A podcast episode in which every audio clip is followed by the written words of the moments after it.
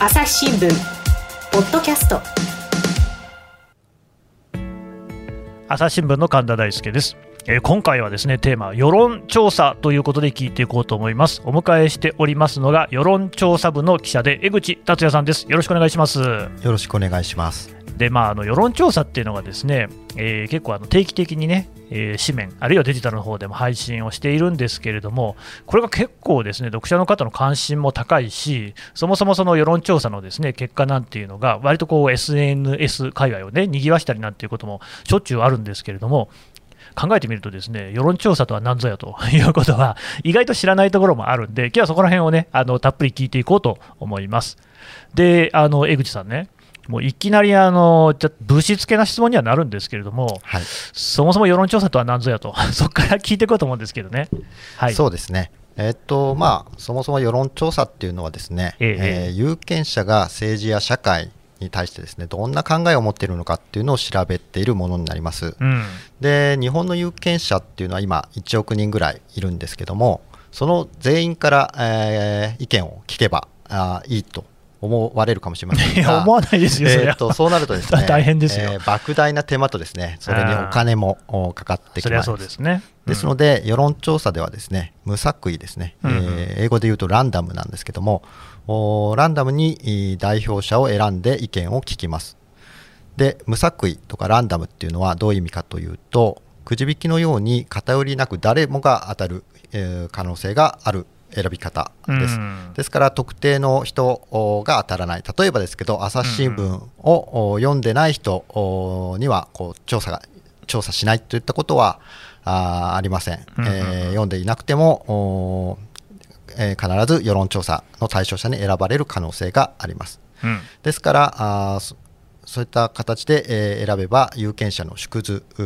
を作ることができます。うん。でいわばあー味噌汁の味見のようにですね、うん。えーよくかき混ぜた状態であればうん。一口だけ、えー飲めば全体の味がわかるというようなイメージを持っていただければと思います。まあそうですよね、だからこういうのって、なんか昔、数学の授業で確率とか統計とかのところでね、やったような気がしますけど、味噌汁の味見とはうまいこと言いましたね。そうですねよく よくあの例に出されるでもね、味噌汁っていうのもね、下手な人が作ると、味噌が溶けてないじゃないかなってこともありますけれども、そうねいうことはないようにいろいろ工夫をしてるってことですかね。はい、よくこのかき、ま、どのようにじゃあ有権者をかき混ぜるのかっていうのが、あーポイントになります。でそのポイントのところなんですけど、世論調査ってね、えー、とでも、まあ、いろんなこう手法があるとは思うんですが、朝日新聞でやってるのっていうのは、あれは電話でやってるんでしたっけ？そうですね、えー、と毎月、内閣支持率をお調べる調査をやってるんですけども、これはあー電話で、えー行っています。うん、で、えーどんなあーやり方をやってるかと言いますとですね、えー固定電話とおかですねあと携帯電話の番号をですね無作為に、えー作って、えーうん。電話番号をお数字を組み合わせて、えー作るんですけどもおランダムデジットダイヤリング法って言ってですね、うんうん。えー頭文字を取って RDD4 っていうふうに言ってるんですけども、うん。おそういった形で作った番号にえー電話をかけて調査をするという方法で行っています。うん。だからあれなんですよね、その結構誤解というのがあるような気がするんですけど、固定電話だけやってんじゃないかっていうね、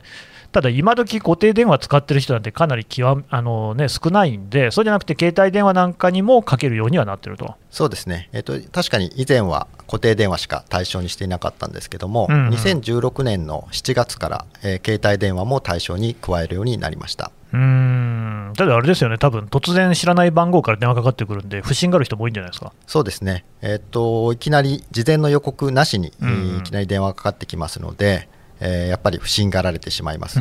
でこれはですね、えー電話番号を先ほど申し上げたように無作為に、えー組み合わせて作っているのでどこの誰につながっているのかとかっていうのは情報が一切ない状態で電話をかけています。だからあ、えーですので事前に予告をするということも難しいというおことなんですねーじゃあ、誰にかかっているかっていうのは、その電話の調査員も知らない、わからない。そうなんですうん。まあ、話、声を聞いたときに、初めてなんか年代とか性別とか、なんとなく分かるみたいな感じなんですか？そうですね。うんなるほど、でもね、携帯電話はともかくとして、固定電話の場合だと、固定電話って要するにあのお家に1台あるとか、そういうもんじゃないですか、誰が出るか分かんないし、なんか逆に言うと、そのね、いつも家にいるような人しか電話に出ないんじゃないかっていう気しますけど、その辺どうなんですか？そうですね。おっしゃられるように、やはり固定電話にですね、うん、よく出られる方っていうのは、やっぱり在宅率が高い高齢者とか、ね、主婦の方ですね、うんうん、そういった方が多くなってしまいます。ですので、電話に出た人にそのまま調査に協力をお願いするのではなくて、えー、その家に住んでいる有権者の人数をまず聞くところからスタートします。で例えば、そのお宅に3人有権者が住んでいるとすると、うん、その1から3の範囲で、えー、乱数ですね、うんうん、えー、を発生させます。乱数っていうのは、まあ、1から3の目がついたサイコロを振るイメージですね。うん、で、えー、もし2が出た場合はあ、その3人のうち年齢が上から2番目の方に調査に協力をお願いするという流れになります。なんでそれ、実際、具体的にやってるところって、なんかあのパソコンの画面かなんかあるんですか？そうですね、えーと、RDD 調査はですねコンピューターですべて管理されているので、みんな電話をかけているその調査員の目の前にはパソコンがああります、はあはあ、それでじゃあ2って出たら、その2番目の人を出してくれと。そうですね、いない時もありますよね、そうですね、いない当然いない場合はありますので、その場合はその方が何時頃帰ってくるのかとかですね、えー、ちょっと伺ったりとか、まあ、どうしてもわからないということであれば、一回電話を切って、また違う時間に再度電話をして、協力をお願いするということをやっています。絶対怪しまれますよね。そうなんですよね。はあはあ、江口さん、実際、自分でもやったことあるんですか？ええ、あの電話を実際にかけたことはないんですが、うん、えっとえー、その調査員の方が、あ電話をかけている、その実際に調査をしている現場には何度か、えー、行って、えー、見学というか、まあ、管理ををしています。やっぱ結構怪しまれてます？そうですね、やっぱり突然電話かかってきて、でしかもそのその家に住んでいるその有権者の人数を聞くというと、何を、なんか、えー、何を聞かれてるのかと。やっぱり不信がられてしまう、ね、もちろんちゃんと最初に朝日新聞で世論調査やってますっていうのは説明した上でですけどね、ええ、ただ、まあ電話口でいきなり言われても信用するのも難しいみたいな、もひょっとしたらあるかもしれないですもんね。そうですね、そこをなんとかあうまいこと調査員の方には説得をしてもらうということをやっています。そうすると、じゃあ、あれですか、その携帯電話なんかも含めて、なんかやっぱり年代とか性別とか、こう偏りないように調べてるんですか？そうですね、やっぱり固定電話だけですと、ですね、うん、えー、高齢者層に偏る傾向がどうしてもあります。でしょうね、やっぱり20代とか30代というのは、先ほどお話したように、固定電話を持っていないという人が増えてきておりますので、うん、なかなか固定電話調査だけだと、そうした若年層を取ることが難しいです。ですけど、うんうん、携帯電話であれば、そうした若年層にもリーチできますので、固定と携帯を合わせて高年代のバランスを取っているという形になります。なるほどね。やっぱでもそれ、相当手間かけてるってことですよね。そうですね、かなりやっぱり手間はかかります。人もたくさん使ってる。そうですね、えー、かなりの人数のオペレーター、調査員の方に調査に調査の実際の現場に来てもらって、えー、電話をかける作業をしていただいてます、うんうん、あれってやっぱりなんか目標の数字があって、何人に聞けるまで、あのそれこそね、年代と性別とこう偏りなく、その辺の目標みたいなのが設定されてるわけですか？えーと、一応、目標という形では、まあ、設定はしていますが、うん、えーと例えば20代の男性を何人取るとか、そういった形の目標は設定していません。全体で有効の数を現在は毎月の定例調査は1500人を目標にやっています、うんうん、なるほど、1500人からでも、まあ、当然断られる場合もあるんでしょうから、1500人から回答が得られるまではちゃんとやると。そうですね、まあ、調査の時間はですねやっぱり限られてる。限られていますので、うん、えー、今あ、2日間あ調査の時間を取って、その2日間の中で、えー、まあ、なるべく1500人以上取れるように頑張って調査をするという形ですね。なるほどね。これであと電話以外の調査もやってるんですか？そうですね、他には郵送調査という方法で、えー、調査をやっています。うん、それどうやってやってるんですか？それはですね、えー、っと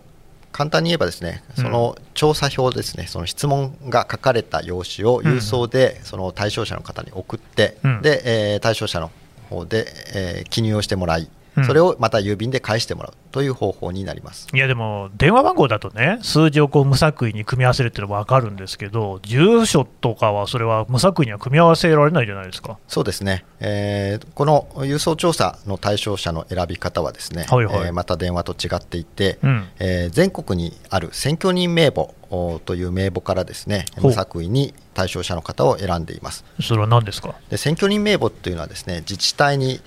あるう選挙管理委員会というところが管理していまして、ええで日本の有権者全員の住所や氏名が網羅されている名簿になります。うんうんでこの名簿はですね世論調査のためであれば閲覧することが法律で認められています。あちゃんとそういう法律があるんですね。そうなんです。んなるほどね、ただね、まあ、そうやってお金を使って郵送をするんでしょうけれども、実際返ってくるんですか？そうですね。さまざまな工夫をすることで7割ぐらいの方が返してくれます。さまざまな工夫って何ですか？えーとですね、例えばですけども、はいお対象者のお方にですねその調査票を送るときに一緒に謝礼品をお渡すことです。あえもう一緒に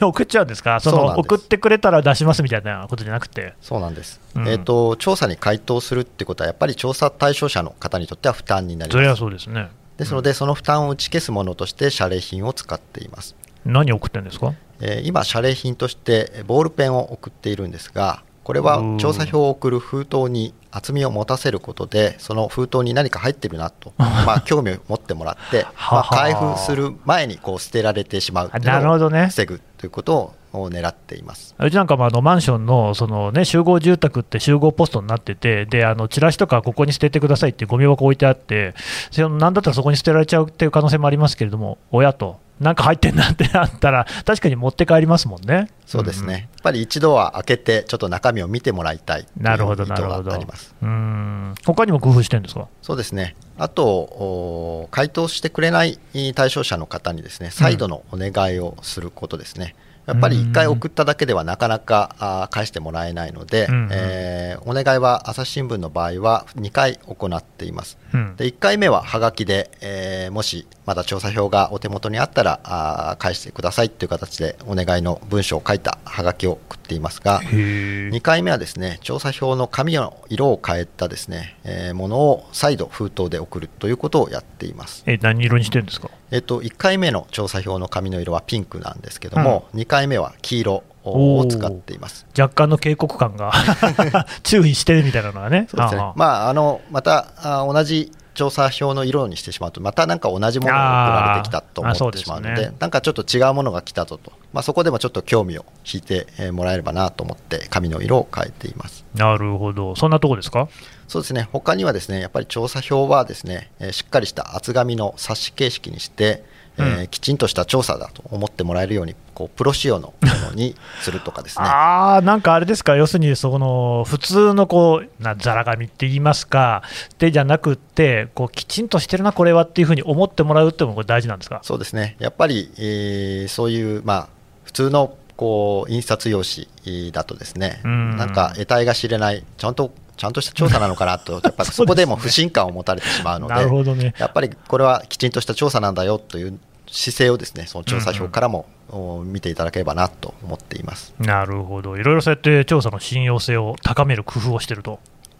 そういうことですね。なあ。あの電話のそういう調査とお郵送の調査っていうのは、なんかあの使い分けみたいなのあるんですか？そうですね電話調査だとですね、うん。やっぱり、えー質問の数とかですねあー。あとそれから複雑な質問ができないやっぱりいきなり電話口でそのお電話越しにこう質問文を読み上げられるので例えば選択肢を10個や20個も読み上げられても 対象者の方も覚えていられないし困りますよね。困っちゃうので、うん。そういった質問はできないとかですね、やっぱり質問数も全体で15問程度に抑えるように気をつけています。しかし、うん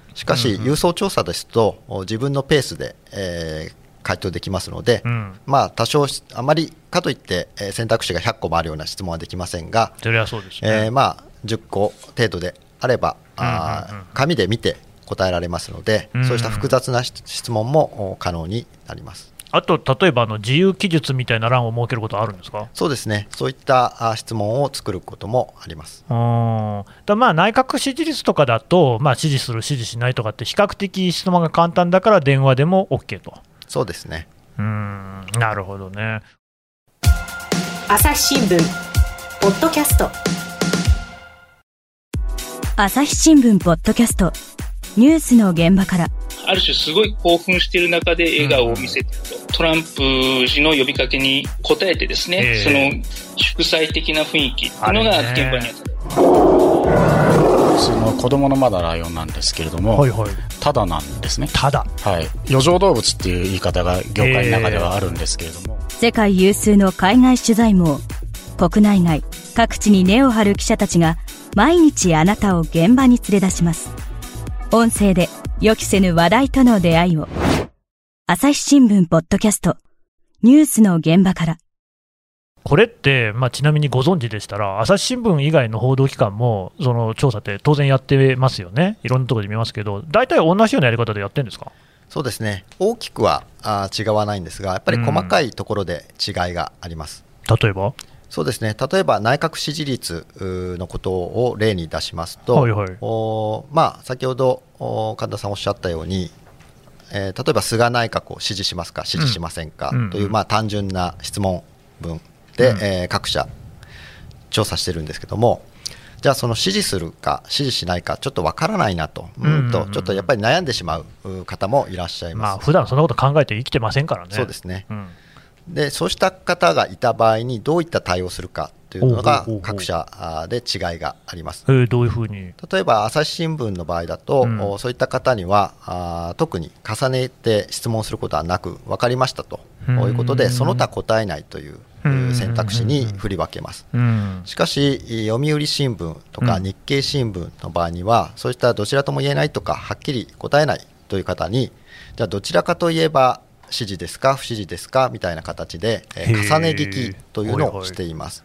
その結果、まあ、どちらかといえばだったら、まあ、例えば支持かな？とか不支持かな？っていうふうに答えた方をそれを支持する支持しないの選択肢に振り分けるという運用をとっています。あじゃあ、朝日の調査、どっちかというと、分かんないとか、その他っていう回答が多いことになるわけですか？そうですね。重ね聞きをしている読売新聞とか日経新聞はそのそその他答えないという数字はあうん10%程度おなんですけどもうん朝日新聞の場合は20%前後とお多めになっています。これはまあどっちがいいってことではないわけですね。そうですね。どっちがいいということではなくてこういうやり方でやったらこういう結果になったというものです。どうなんでしょうね、それってその重ねて聞くっていうことによって、まあ、当然、ケースバイケースなんでしょうけれども、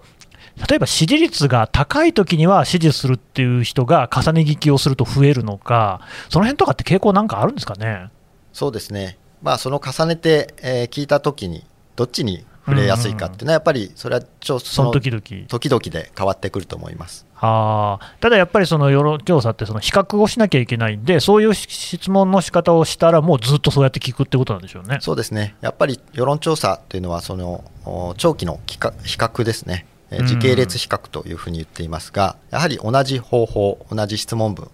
やり方を変えないことが重要なポイントになると思います。で今の話と関係あるのかどうかちょっと分かんないんですけど、その内閣支持率とかにしても、数字が結構各社でまちまちですよね、あれってなんかそういう影響があったりするんですか？そうですね。やっぱり内閣支持率の違いは、そうしたやり方の違いによるものが、よるところが大きいと思っています。うんうんうん、あれね、僕はこれ、まあなんかこう、なんだったかな、確か選挙の取材をしているときに、どっかの陣営でこう聞いた話なんですけれども、その調査の主体によって、結構答える人のね、感覚が違うっていう話を聞いたことがあって、これ、本当かどうか、ね、分かれば教えてほしいんですけど、例えば、まあ、朝日新聞って、世間の人には、僕らは全然引きでやってるつもりだけれども、まあ、あの基本的にあの政権に厳しいって思われがちじゃないですか。で他方、例えば読売新聞さんなんていうのは、どちらかというと自民党政権、菅政権なんかに対しても、まあ、あの保守ですからね、支持しているような、まあ、産経さんとかもっとね、あのそういうえあのふうに思われるところが強いかもしれないですけど、そうするとですよ、朝日が調査してきた、つまり調査員の人も朝日新聞の人だとなってくると、朝日新聞の人があの嬉しく思ってくれるような回答をした方がいいんじゃないかっていうバイアスが心のどこかにかかって、で政権を支持しないっていう人が増えるんだと、で読売さんとかね、産経さんの調査の場合だと、菅政権を支持してるっていうふうに答えた方が、調査員が喜んでくれるんじゃないかみたいな、その人間ってそういう習性みたいなものがあって、で相手のこう欲しがってる答えを答えちゃうところがあるんだっって聞いたことあるんですけど、これ、どうですかね？そうですね、そういった指摘があるのは知っていますが、うん。我々はそうしたバイアスはないというふうに考えています。例えば、まあ、朝日新聞は安倍政権に批判的だから、まあ、その支持率が低くて、読売新聞は安倍政権よりだから支持率が高いみたいな意見もありますが、民主党政権時代のおデータを見てみても、うんうん。やっぱり朝日新聞の支持率は低めで、読売新聞の支持率は高めの傾向があります。ですので、ま政権が変わっても、この傾向変わっていませんので、うんやっぱりこれは社論の違いではなく、先ほどお話した重ね聞きの有無といったやり方の違いの影響だろうと思っています。なるほどね、確かに民主党の時にも朝日新聞は低く出てるっていうんだったら、まあ、ずっと朝日新聞は低く出てるっていうことが一つ言えるわけですか、そうですね。支持率に関してはね、内閣のね。うーん、なるほどね。あと、まあちょっと本当にこの私のこう興味関心っていうところもあって、こんなこと聞いていいのかなっていうところもあるんですけれども、まあなんかそもそもね、その質問の、質問、設問の作り方みたいなのも結構各社で違うっていうようなこともあの指摘されてますよね。だからその A 社はこういうこう聞き方をしているからこういう数字が出てくる。で、B 社はこうだと。で、これがね、まあ、あの、とりわけその陰謀論的なことを、えー考えている人から見ると、こういう答えが出るようにそういう設問にしてるんじゃないかと、つまり設問を操作することによって、ある程度数字を作ってるんじゃないかなんていうことを言う人もいるわけですよ。この辺ってどうなんですかね？そうですね。おっしゃるように、えー意図的に質問、おー質問の文をですね、えー片方の選択肢のに回答にえー寄せるといった形に意図的に、えー変えることはやろうと思えばできるうんというのは事実です。ですが、あーそうしたあー意図を持って朝日新聞社があー質問文を作っているという事実はありません。えっと例えばですけども、朝日新聞社でどうやってどうやって世論調査の質問を作っているかというと、はいはいお毎月の例えば定例世論調査あーであれば、あーまず、うーまあ、毎月の調査の担当者が決まる、きうん。毎月の調査の担当者が,、がいるんですけども、いるんですね。その人が代表者としてまず質問案を作ります。はい。でその質問案を部内で、えーみまあ、回覧して、えー意見を出し合いながら、うん。例えばこの文言はちょっと誘導的だから、いかがなものかとかですね、えーやっぱり、えーえーうんうん。バイアスがかかってるんじゃないかとかですね。ね。うん。そういった意見を出し合いながらなるべくフラットな質問文になるようにあの議論を戦わせています。揉むわけですね、みんなでね。そうですね。あー。これね、まあ、具体的にどうこうっていうのも多分言いにくいと思いますけれども、他でやっているそういう調査の設問で、これはどうかなみたいな風に感じることとかってあります？答えにくいですよね。そうですね。なかなか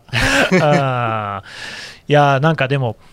例えばこれ、いいのか悪いのか分かんないですけれども、例えばまあ汚職をした政治家がいるとしますよね。で、何々という政治家はこうこうこういう汚職をしました、あなたはこの政治家を支持しますかみたいなふうに聞いたら、それはしないっていうふうに答える人がほとんどになるんじゃないかなっていう気がするんですけれども、なんかそういうようなことっていうのは、まあ、じゃあやんないっていう。そうですね、やっぱりその人を支持、例えばその政治家を支持するか支持しないかということを聞きたいのであれば、その前の情報っていうのは全く必要がない情報だと思いますので、うん。えーまあ、部内でもしそういう質問文が出てきたら、その部分は不要ではないかというは意見を言って、えー削られるということになると思います。入れないわけですね、そういう予断を与えるようなことは入れない。そうですねうーんなるほどね。あと、まあ、これも本当にね、あの江口さんからしたら、まあ、言いがかりだよって言うかもしれないですけれども、どうも気になるのが、その首相首相の支持率とかね、政権の支持率なんか聞くときに、やっぱりその、えーと朝日でどういう風になってたか、ちょっとごめんなさいは失念してるんですけれども、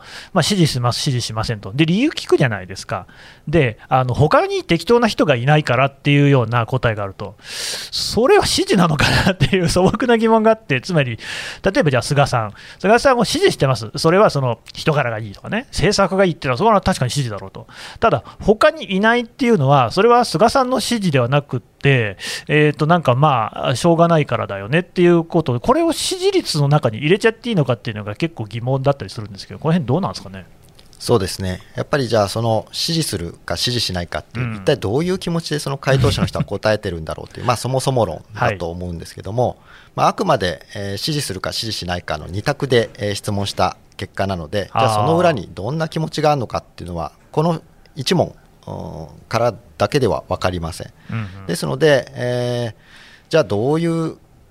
理由で、えー、指示をしているのかあというものを探るためにやっぱり他の質問を組み合わせて、えー、探っていくということが世論調査の面白さでもあると思います。ね。うん、ですので、えー、例えば第2次安倍政権下の2016年の7月調査からですね支持を支持の理由を聞く選択肢に他より良さそうという選択肢を加えました、が、まあ、これはやっぱり消極的支持というのがあどれぐらいあるのかっていうのを探るために入れた、ね、加えた選択肢になります。あとやっぱりだからその支持率っていうことでいうと、もう全体にこうバクッとこうね、取ってこうだよと、ただそこをもうちょっと詳しく見れば、あのここら辺は消極的な支持だし、まあ、積極的な支持とこれくらいの比率だよみたいなのは、ちゃんとこう、えー、と記事なり、えー、を見ていけば分かるようにはなってると。そうですねうん。じゃあ、そうやって設問みたいなのも少しずつ変えたりしてるんですか、設問というか、そのなんか選択肢みたいなのは。そうですね。基本的にはあ変えないようにしています。基本ではね。というのは、まあ、変えてしまうと、その前の変える前のものと比較ができなくなってしまいからですね。はいはい、うん。けれども、まあ、なんかその見直しみたいなのもたまにはやるんですね。そうですね。この前回、その安倍政権下の時変えた時は、このタイミングでその携帯電話を対象に加えたという変更があったので、ど。の道変わっちゃうわけだ、どの道比較ができないので、せっかくだから変えてみようということになりました。まあそうですよね、その社会の、ね、様態っていうのもどんどん変わっていくわけですから、それに合わせるっていうところもあるんでしょうけど、ちなみに江口さんって、その世論調査ってやって、どれぐらいのキャリアになるんですか？そうですね、えー、もう丸19年。19年もやってんですか？そうですね。えあの本当に失礼な質問で申し訳ないんですけど、なんで？まあこれなんでと言われるとなかなか難しいんですけど、はい、まあご縁があってご縁、ね、えー、ですね、えー、あのー、まあずっと学生時代あの朝日新聞当時は世論調査室だったんですけどそこでアルバイトをしていまし、ね、そうなんですか。そのご縁で、えー、正社員として雇用していただくという形になりました。いや19年、まあ、ほほぼ20年ですよね、世論調査。え、ひょっとしたらもっとやってるんですか、社員時代だけじゃなくて。いや、そんなことはないそれも含めてで19年あバイト時代を加えるとプラス3年ですけど、まあ、バイトなんで、はい、いやいやいや、でもね、そんだけやり続ける、その世論調査の面白さっていうのは、どの辺なんですか？そうですね、やっぱり、えー、うん、困ってるような そんなことないですね。そうですね、なかなか一言で言い表しづらいんですけども、深深みのある話。そうですね、まあ、やっぱり、えー、世論世論ですね、世論って実は世論調査でしかわからない、ね、なるほど、うん、えー、やっぱりし、まあ、新聞記者もいろんな人の考えを聞きにこう個別に取材に行くと思うんですけど、やっぱりそれはその一人特定の人の意見。N イコール1ですもんね、それはね。ですね、うん、やっぱり世論調査の面白さっていうのは、こう全体の傾向というか、全体の意見、えー、の分布を知ることができるっていうので、やっぱり奥深さもありますし、それに、えー、やっぱり、うん、そうですね、えー、世論調査の役割というのは非常に大きいものがあると思っていて、うん、えー、やっぱり民主主義を補完するという大きな役割があるものだと思っていますので。まあそうですね、えー、やっぱり国民がその政治に意思を反映させる機会っていうのは、やっぱり選挙だと思うんですよね。ね。うん、やっぱりその選挙っていうのは、実はそんなに機会がない、ね、まあそうですよ、4年に1回とか3年に1回とかね。そうですね、はい、ですので、えー、個別の政策のテーマあでいちいちじゃあ国民投票やるかというと、そんなこともしていられません。ですね、ですので、えあるその政策とか社会の問題についてじゃあ人々がどう思っているのかという意見を政治の側に届けるという非常に重要な役割があると思っています。確かにね、その政治家だったりね、その時々のこの政権なんかも、やっぱり世論調査の数字でね、いろいろ動いたりってこと多いですもんね。うん、でもね、ちょっと1個僕、本当、あのこれ最後に1個だけすごく気になってることがあって、まあ、菅さんなんですけど、菅政権の支持率って、最初結構高かったじゃないですか、6割とか、まあ、7割近いっていうような、ね、ところもあったと思いますけど、社によって、バーンって下がりましたよね、なんかあの最近、それこそそのソーシャルメディア政治じゃないけれども、その世論が極端に触れやすくないかなっていうような印象を僕、勝手に持ってるんですけど、そのもう一番ね、そういうことを詳しい江口さんから見ると、それってどうですか？そうですね。確かにこう世の中の空気に流されやすいというのは、あー傾向としてえーあると思っています。うん。というのは、まあ、小泉政権、えー時代、えー思い出していただくとやっぱり